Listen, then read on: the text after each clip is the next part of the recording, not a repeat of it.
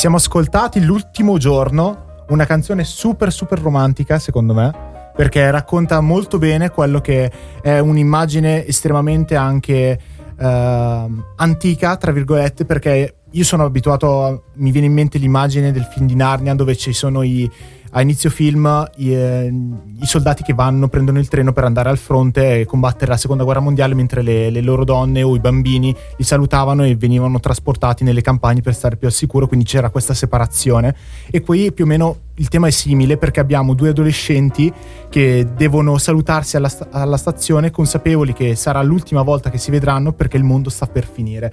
Quanto è romantica questa cosa? Quanto è triste? Sì, però è, un, è, una tristezza però romantica, no? Sì, rom- romanticità e tristezza vanno spesso insieme. Secondo me la loro fusione è malinconia. Cioè roman- rom- eh, romanticità, no, romanticità no, non esiste. Non, non esiste. Romanci- Roma- romanticismo. Romanticismo, brava, brava. Vedi, le, le, hai acquistato le persone giuste, brava. è vero perché solitamente noi facciamo degli scivoloni, esempio esempio che mi è rimasto nella storia degli anali il polso del piede non mi ricordavo un cavigliato il polso del piede questa è la cosa oppure Mamma magari mia. a posto il mio computer un po' lento il mio lento un po' computer cioè ogni tanto mi capitano queste cose dovrei andare a fare dei controlli di, di, di dislessia forse non lo so vabbè torniamo a noi torniamo a noi perché eh, no secondo me la fusione tra romanticismo e tristezza è, è Bomba. Non mi ricordo neanche più. Malinconia. Ma grazie, Tia, grazie per correggermi. Tristicismo.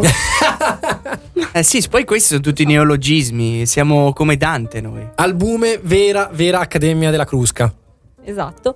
E... Ma del resto Crusca, albume, sempre il cibo è, no? Sì. Allora, io non lo so, Edo, se volevi attaccarti a qualcosa prima, perché hai detto volevo approfittarne, insomma, volevo collegarmi a. Pensavo ti volessi collegare a qualcosa in particolare, allora stavo aspettando che. Ti, ti do tutto il video. Ah, do... se no, allora io entro proprio a gamba tesa. A gamba così, tesa.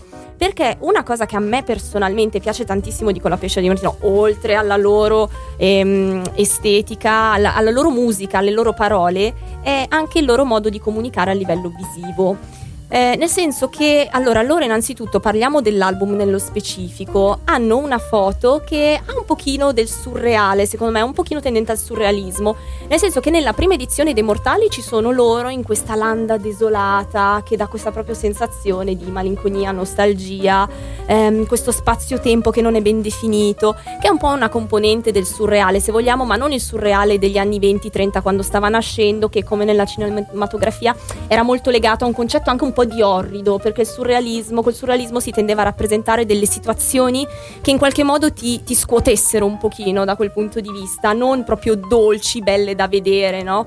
Come invece c'era nell'Ottocento, in tutto il periodo romantico così. E allora loro riutilizzano questa cosa nel loro album nella seconda riedizione dei Mortali, quindi Mortali alla seconda, ma tolgono le teste, no? si svuotano in un certo senso, conferendo secondo me una sensazione molto più di leggerezza all'album, co- come se fossero ancora più sospesi, non lo so, a me dà molto questa sensazione, quindi mi è piaciuto questo concetto che hanno ri- rafforzato no, l'idea precedente del disco, che è un po' proprio l'idea anche che ritroviamo nella loro musica. E inoltre la copertina, è giusto citare anche l'autore, no, il fotografo, è un ragazzo molto giovane, cioè almeno per me è molto giovane, dell'87, poi non lo so. Allora, do- Giovane. Sì, è giovane, giovane. Nel senso che non è un fotografo navigato, magari che ha dei 50 anni in su, che ha accumulato tante esperienze. Quindi mi piace anche che abbiano coinvolto delle figure giovani. Comunque stiamo parlando di Pietro Percoco, che è di San Nicandro di Bari. Non so se ci siete mai stati, io no, personalmente bene. no, però. Be- di Beri, giusto? Corre- no. corretto, corretto. E mm, ha anche pubblicato due libri, uno Pris- Prism Interiors e anche The Rainbow is Underestimated, un po' filosofici, no? Mattia? Sì, dai, che quando si parla di filosofia devo dire di sì, così sembra un po' quello esperto. Basta dire sì, sì, è vero, c'è filosofia qua. Allora ti direi che sei un filosofo molto ehm, eh, minimalista.